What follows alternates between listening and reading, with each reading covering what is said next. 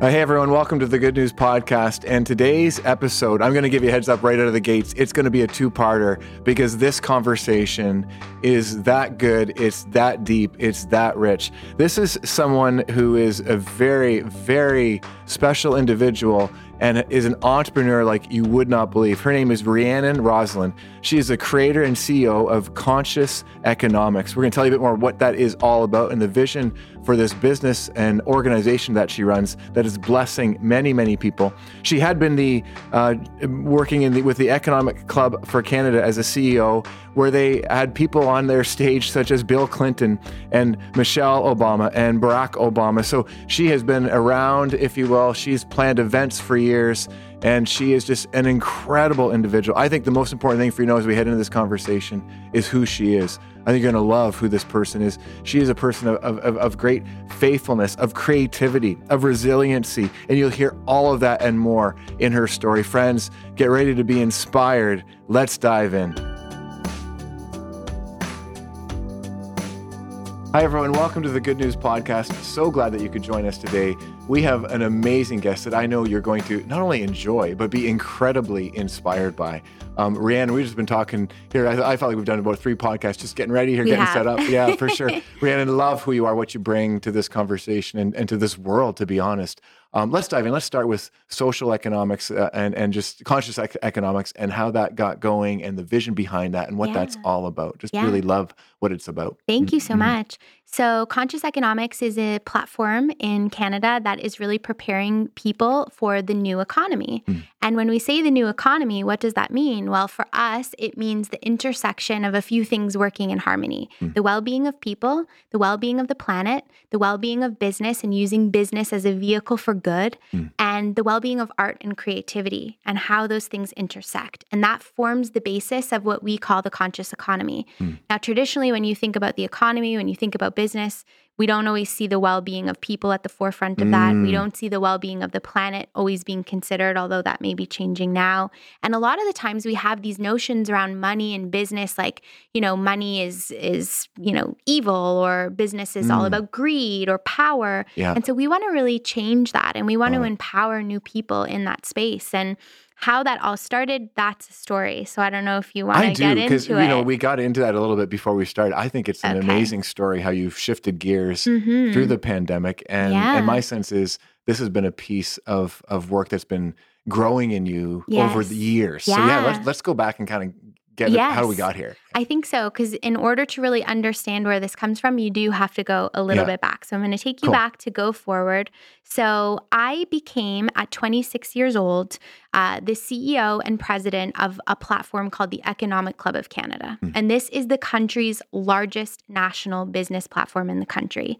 Now, being 26 years old, a young woman coming into that role, that makes no sense. It's like, how does that happen? And it was a really difficult situation that happened. Mm. So I was hired straight out of university. I was the first in my family to finish high school and to go to university. And when I got to university, I became really, really interested in the study of systems, the study of people, understanding systems of oppression, understanding colonization. How do these things work? Mm. And I was hired in an entry level event uh, coordinator position straight out of like three weeks before graduating, got a job offer, finished my undergrad, and went in and started working. And my first day on the job, we were hosting Bill Clinton, the former president of the United States. So here I am. I'm this young woman who grew up in, you know, a blue collar family. Yeah we didn't have a whole lot in terms of finance. I was an only child. I had a lot of difficulty in my younger years in school. Um, I got sort of lost and mm. was upset, I think, and trying to find my own way. And there was a lot of stuff going on in my household, and my mom was dealing with things, and my other family members. And I got caught up in a pretty bad uh, cycle very mm. early on. And I had my first, I call it awakening, at 15. Mm. And so at 15 years old, I was kicked out of school.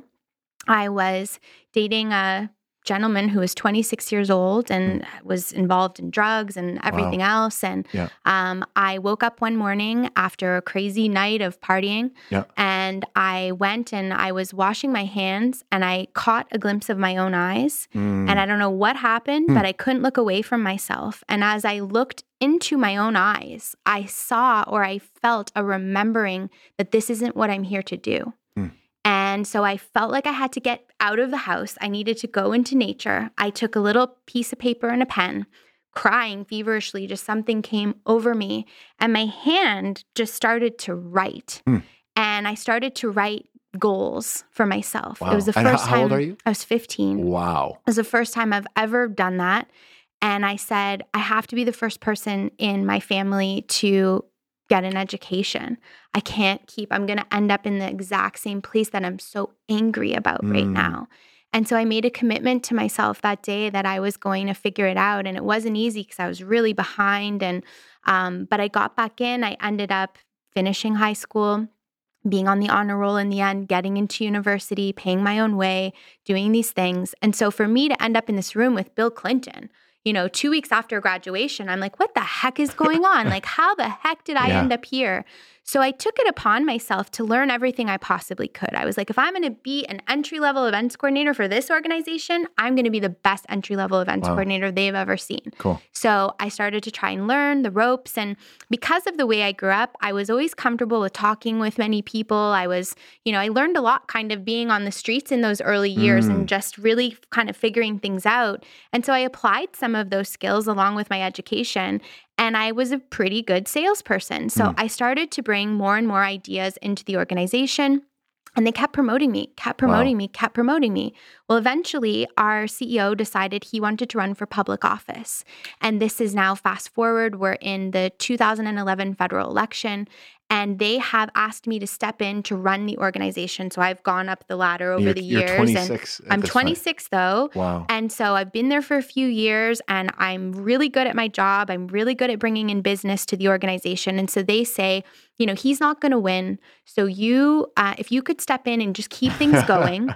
Okay, then it's just an interim it's position. just an interim yeah. position. Yeah. He's definitely not going to win. And then, you know, we'll come back and it'll all be good. And I didn't think much of it. I thought, I can do that. I think I can do that. Mm.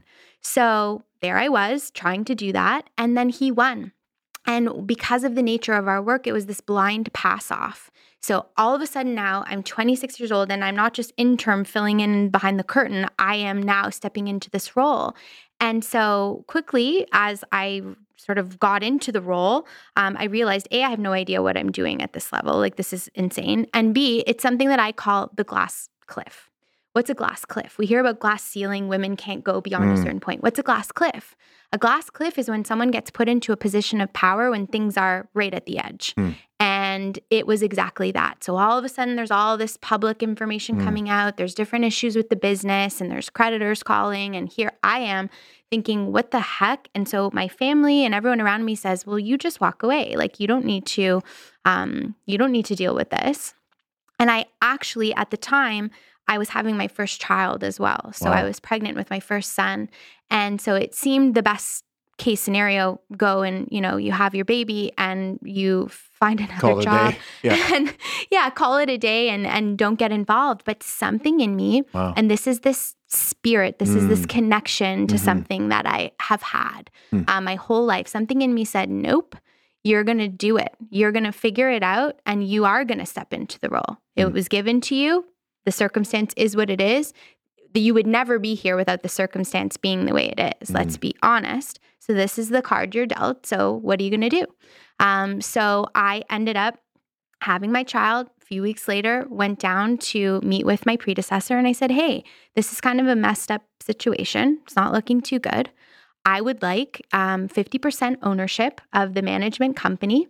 um, which means I'm taking on 50% of the liability of the debt that's here. And I would like a chance to try and restructure and figure it out.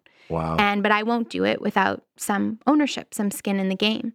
And so everyone around me said, "Well, this is a crazy idea because you are taking on now like this now you are liable for this." And um I did it. And as I said, I was good at sales. And so I restructured our partnerships. I restructured, I turned it into a national organization from a Toronto based platform. And over those years, we started to fill the gaps and fill the holes. And it was a really interesting role to be in because I really had no no credibility to be there mm-hmm. other than mm-hmm. I got in the way that I did. I hired a bunch of young women so that I could be a leader of someone and they could see something in me because awesome. I don't know. Yeah. And um and we started to do our work and the goal was to keep, you know, the standard of the events and everything uh, just as what it was or if not better. Um, and we turned it into a social enterprise eventually. So I ended up buying out the other 50% in a couple of years when things got successful.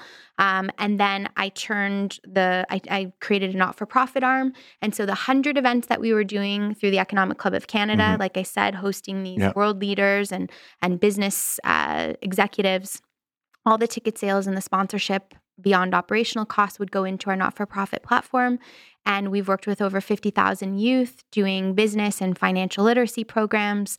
Um, and this is what happened. So I just ended up in a really, really interesting spot that's Amazing. led me to some really interesting work. Wow. Um, yeah. And so you really like you you you did a completely different direction with that company to go to go the social piece yes. in particular. It sounds in like terms of the way it was structured on the front end of the economic club side, and this is where conscious economics comes in. Yeah. On the front end, that business didn't really change. It was still the same kinds of leaders coming in. It was the same caliber of event. It was what I was doing with the resources exactly. yeah. and how I was putting those resources yeah. towards this other work. And so this brings me to where conscious economics comes in. Um, in 2017, it was Canada's 150th birthday. But we know that many Indigenous communities, that's not such a celebration. Mm-hmm. That's sort of 150 years of colonization. Absolutely. And so we wanted to do something important. We had just been working in the Arctic regions of Canada and been traveling and working with our Inuit youth. And so we decided let's do a reconciliation program where we bring youth from all across the territory of Nunavut, which is a very large territory, um, spans all kinds of provinces. So it's huge landmass and let's bring some youth from Ontario, from you know our urban center, and let's go up and live on the land in Nunavut for the first half of the program. Let's bring these youth that would never ever come together, mm. and let's start talking about the issues, and let's find where we have common ground, because common ground is what we need in yeah. order to build these new systems. So we were up in the Arctic and again, this is what I call my second awakening experience mm. in my life. So we were up there, and while I was there for the first couple of days, I felt this connection to the land, this connection to myself, this hmm. connection mm. to God like never yeah. before. Wow. It was beautiful, it was pristine, it was sunny, and the the youth were getting, you know, so enthralled with each other and learning so much. And I just felt so much power.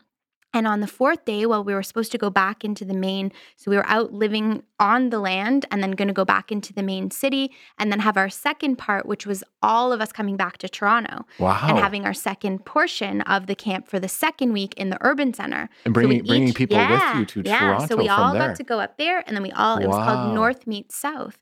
And so as we're getting ready to leave on this final day to go back into our, you know, main lodge in the city center um, in Iqaluit and then leave the next day, this big storm comes in.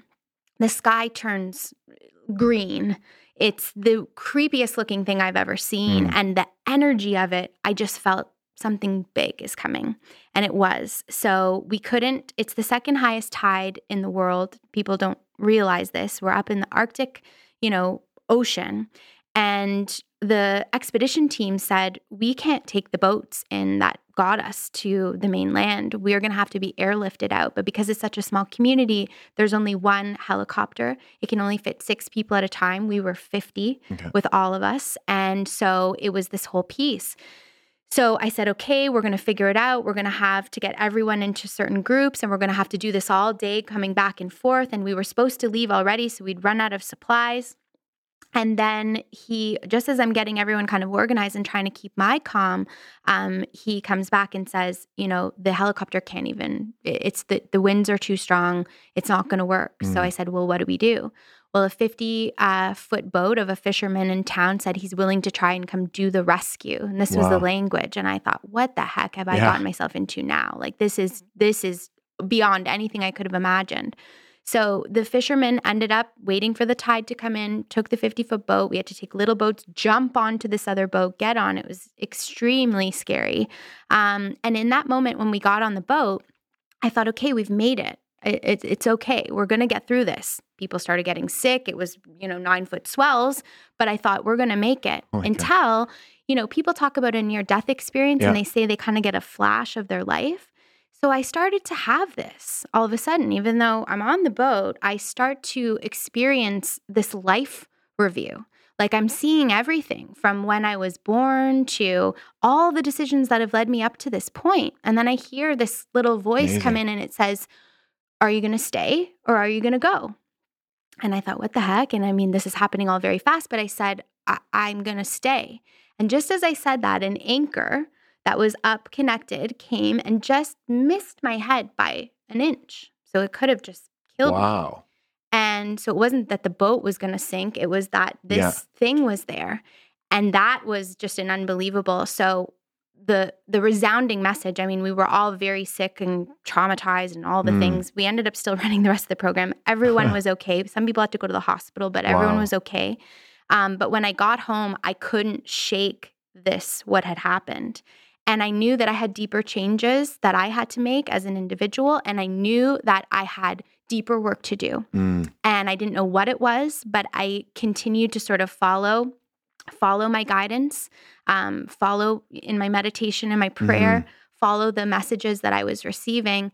And the message really was conscious economics. And I was like, what is conscious economics? But conscious economics, we think of, like I said in the beginning, business, the economy being this place of of hurt, of pain, Mhm. of greed, of despair, of of all of that. Mm. And and really what an economy is is it's an expression of our value system Yeah. as a society. And so consciousness is just another word for awareness, Yeah. a deeper awareness. If we bring that deeper awareness into the way we think about these systems, what could be? Mm. And if that awareness isn't just what's in our minds, but actually connecting into what our hearts have to say and the wisdom of this part of ourselves, what would we build there? Mm. And so this is the the spirit of conscious economics. It's this understanding that we can build something Mm. that is more compassionate, that is more creative, that is more equitable, but it starts with us finding in ourselves where are we holding the belief that that's not possible? Mhm. Where are we, you know, uh, articulating that Yeah. pain point out into the world and how do we heal within ourselves to transform an economy? Mhm. So these are some of the big questions and and some of the work that we've now started to set out on. Incredible. Oh my gosh, I got like a zillion questions. But let's go back to when you were 15 for a second. Yeah. How did those goals then Yeah. that, that you were gifted, Yeah. um, Mhm. how did they connect in with this? You know, how did how Mm. did yeah, what were what were those goals that, that Well,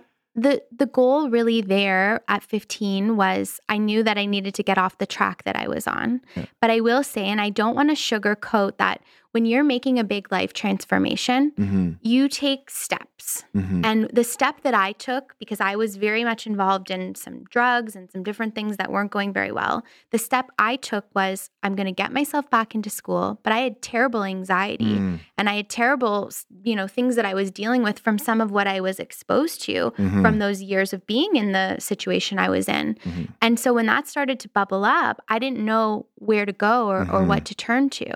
And so again, I started to use alcohol.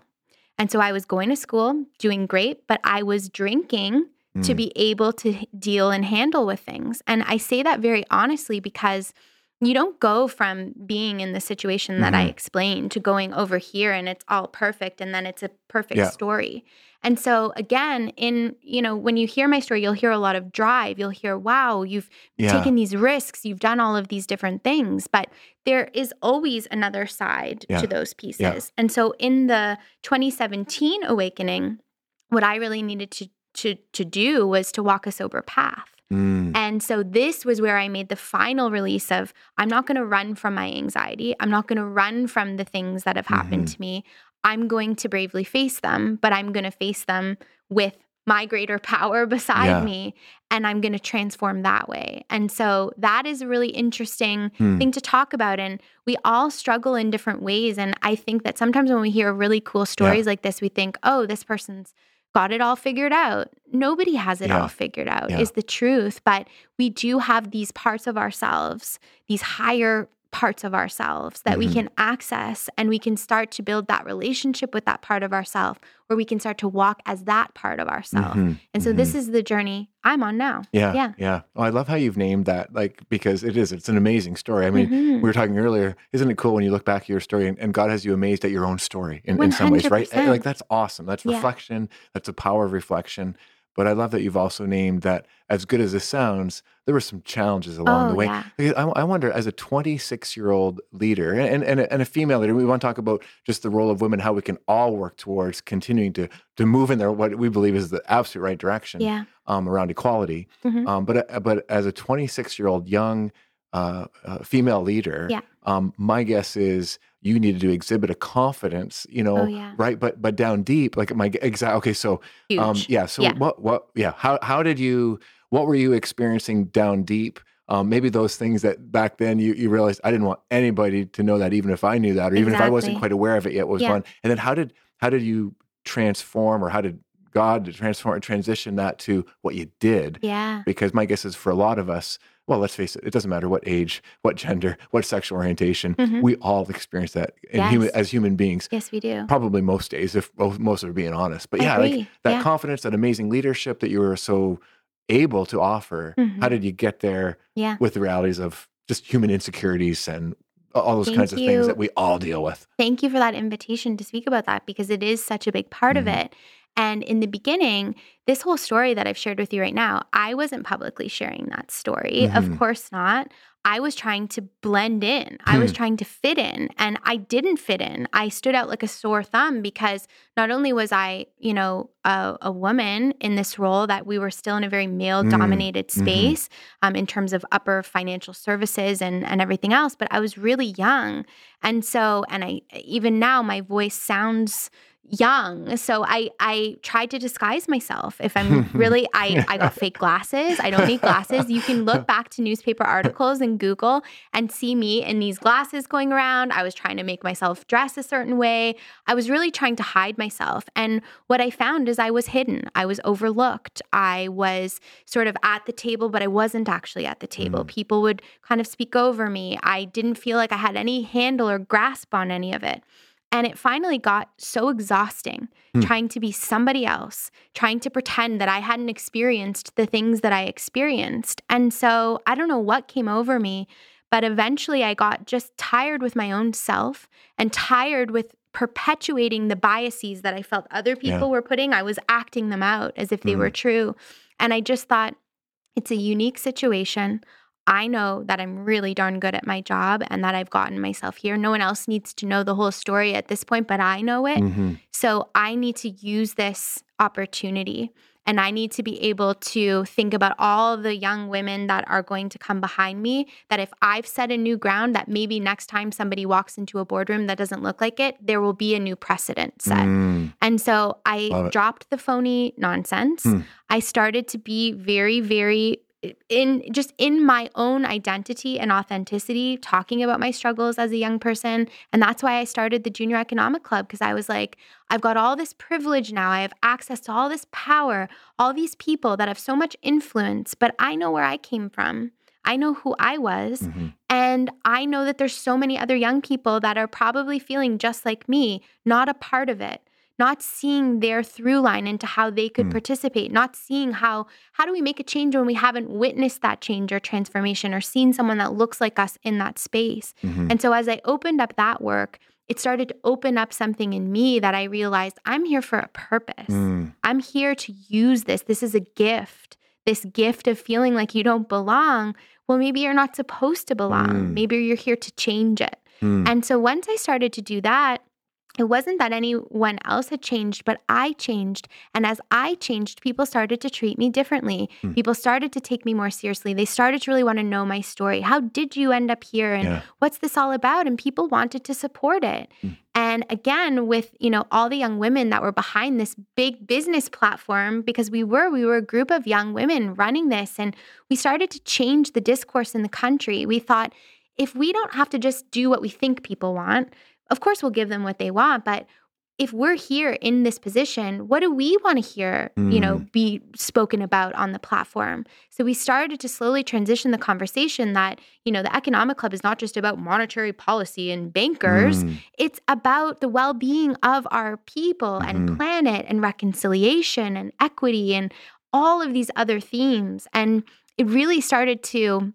feel really special. I, mm. I can't explain it. I'll mm. cry mm. if I mm. think about it because there's nothing like that. Mm. Yeah. Mm-hmm, mm-hmm. And the world needs that. The like, world like, needs us all to be yeah, ourselves yeah, yeah. and to not have shame in the hard things we've gone through. Because we will continue to go through different things, but there is nothing to be ashamed of. There really isn't. And so that's why I tell that part of the story. That's why I share so candidly. Absolutely. Because, you know, we all have parts of ourselves that we want to hide away. But when we embrace that we're a full spectrum and that we're loved no matter what and we're here for a purpose no mm-hmm. matter what, that transforms the world. Mm-hmm. That energy transforms mm-hmm. the world. And, yeah. and, and amazing how you you actually were able to thrive so much more when you were just okay with just being you, you know, it's so and, much easier and what an important message for people to hear because it's so hard yeah. to be somebody else. It's so much work. yeah, it's know, so much work. It's and, exhausting. And the deeper things, the acceptance uh, of, of, oneself that comes with that, let alone yes. you, you, have a greater acceptance of others too, because you want them to be nobody but just themselves as well. Exactly. And you create this culture and atmosphere that is it, it's transformational no matter what your business or operation or organization exactly. is about. I, I, absolutely agree. Oh my yeah. goodness, yeah, yeah.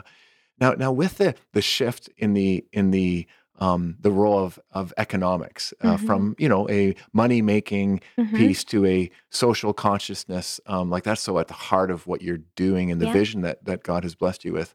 Um, just I, I, really deeply appreciate that. You know, mm-hmm. um, in fact, in Scripture, people think it, it says that um, money is the root of all evil, but it actually says the love of money is yes. the root of all evil. Mm-hmm. Yeah. And going back to something you said earlier, it's about what we do mm-hmm. with the mm-hmm. economy. It's what we do exactly. with the resources that we're blessed to 100%. receive and to bring in.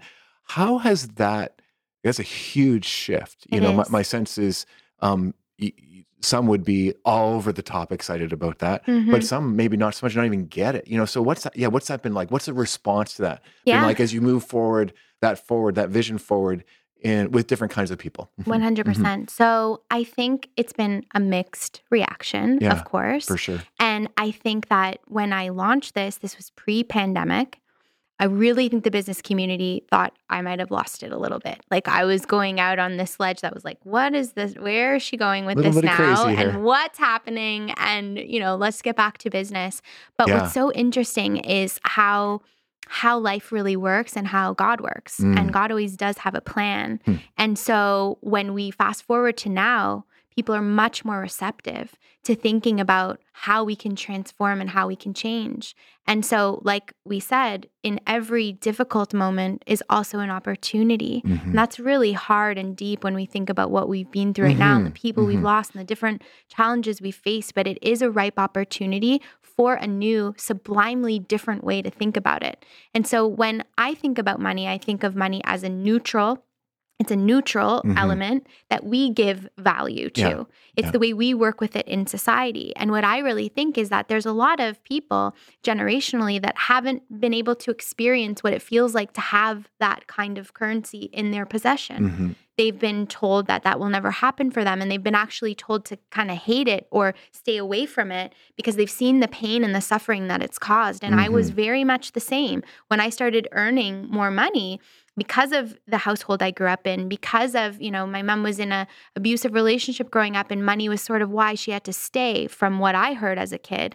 So I didn't like mm. money either. Mm. So when it started coming into my life in the beginning, I wanted to keep giving it all out, but to to be back in that deficit position because that's what mm. I felt I deserved. Wow. And that's what I felt was comfortable. Yeah. And so, one of the first things that we do, because I spent a lot of years doing financial literacy and we're talking about saving and investing. And you know what I realized? It doesn't work hmm. because you can learn all of those things and you can still behave in a completely different way. Hmm. So, what we do now is actually financial therapy. Hmm. And we are democratizing access to financial therapy, meaning that we have an emotional relationship with money. Mm-hmm just as we do with everything else, mm-hmm. we've got beliefs and values that are instilled in us, whether they be through society's lens or whether it's something that happened in your childhood or your household. And so we got to know what's down there. before we can start to even imagine creating a more conscious understanding of what it is. Mm-hmm. The other piece is that money is not the only currency in this economy. Mm-hmm. And one of the, you know, so what are the other currencies? Our health and our well-being which we've just seen yep. through this pandemic is probably one of the most important currencies mm-hmm. look what happens when something puts that health and well-being at risk an economy globally gets shut down mm-hmm. so health and well-being being a currency that we need to start to value just as equally as we do the monetary exchange understanding that sustainability for our planet the the the land that we stand on that's a currency yeah. How do we protect that? How do we ensure that that currency is invested in so that it's there for future generations? What about creativity? Mm. Without creativity, you don't have joy in mm-hmm. your life. If you're not, you're a creative being. You know, God put us here on the planet to be creators, mm-hmm. to be able to connect and build and make things from this higher mm-hmm. consciousness, from this state of enlightenment. Mm-hmm. And so, what does that look like, and how can we start to actually work with some of those currencies? So, these are not things that I know and I, um, you know, this is the way it is, and it's only that because it's for all of us to build. Yeah. So I'm just creating a container to have these kinds of conversations. And I'm taking my own lessons that I have experienced through life and my own knowledge of how the system and the economy works, which I did get a front hand seat at over, you know, over mm-hmm. a decade of being at the helm of the Economic Club of Canada. I understand how the system works, but I also understand what's been missing um, and and how everything's kind of interconnected. Mm-hmm. And sometimes we don't see that. So that's the basis. And um, it's interesting because we work with all people. So we really are about bringing different generations, different race, mm. religion, culture, all around the same awesome. table. And that's that prayer of unity that I think we're really being asked to walk right now in mm. this time. Mm, yeah. Absolutely. Mm-hmm. So and that's a that's a, that also could be a very different leadership style yeah. than some um, who have worked traditionally in the economic circles would be used to. Like, I, I love, I just love the collaborative nature of what you're talking about, yes. creating that space where we all can come together and put our our creativity, our energy, our resiliency, our ideas, uh, all of it t- yeah. together. Um, what's that been like, and how has that been received? And yeah, just a little bit about how you lead. Yeah. I, I, think that's unique to what you're doing as well. I think that the it. way I lead is based on me knowing that I hmm. don't know everything yeah. and that I really haven't. And so it's this idea of taking the traditional hierarchy. I'm making a little triangle shape mm-hmm. right now for mm-hmm. those listening on audio and flipping it down into the circle and saying, how do we actually equalize the contributions? We're all going to be better at some things yeah. and be able to contribute at different capacities, but how can we actually work? And there is i've done a lot of work with uh, indigenous leaders and indigenous mm. elders all across uh, the country and in other parts of the world and one thing that's talked about a lot is this this prophecy, this idea that there will be a time on the planet where all of us will have to come together. Mm. And I really do feel like we're witnessing that right now. Mm. That each of us, each race, each religion, we all hold a little piece mm-hmm. of the puzzle. Mm-hmm. And that if we can actually come together, we can form something new mm. and spectacular. And that that is the will of mm-hmm. our creator mm-hmm. coming through us, which is really beautiful. Mm-hmm. And so our tagline at Conscious Economics is co creating the new economy radically with love. Mm because we use love as the medicine. Mm. We use acceptance as the medicine. Yeah. And that's where, you know, the idea of healing comes in. We have economic healing sessions, they're free every month. Anyone can join with our in house financial therapist. And they get to come and unpack some of these things because we can't form something new without dealing with what we're holding on to and what we're perpetuating ourselves. Yeah.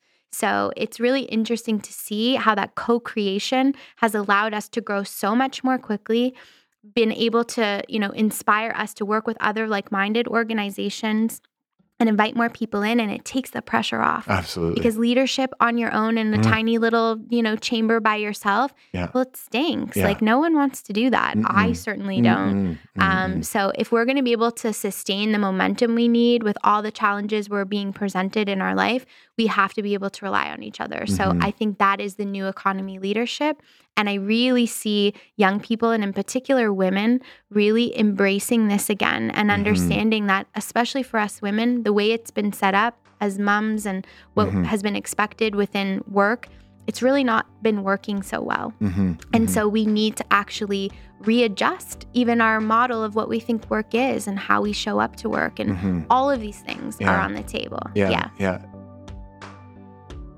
Well, friends, what what an amazing what an amazing person. It's just just I, I was amazed to hear at where God had brought her at age 26 to be to be leading an organization like that, and just the way the circumstances sort of happened that she fell into this role. But I, I love the I love the humility and, and the grace and the, the realness. Obviously, someone very accomplished, someone who has incredible drive and, and, and resolve, but but also very real to to acknowledge that there's times where um, it's hard to be confident and we have self doubt and, and those kinds of things. You, you, know, so just really appreciate who who who Rhiannon is and incredible, incredible the way that God kept working in her life at these different stages.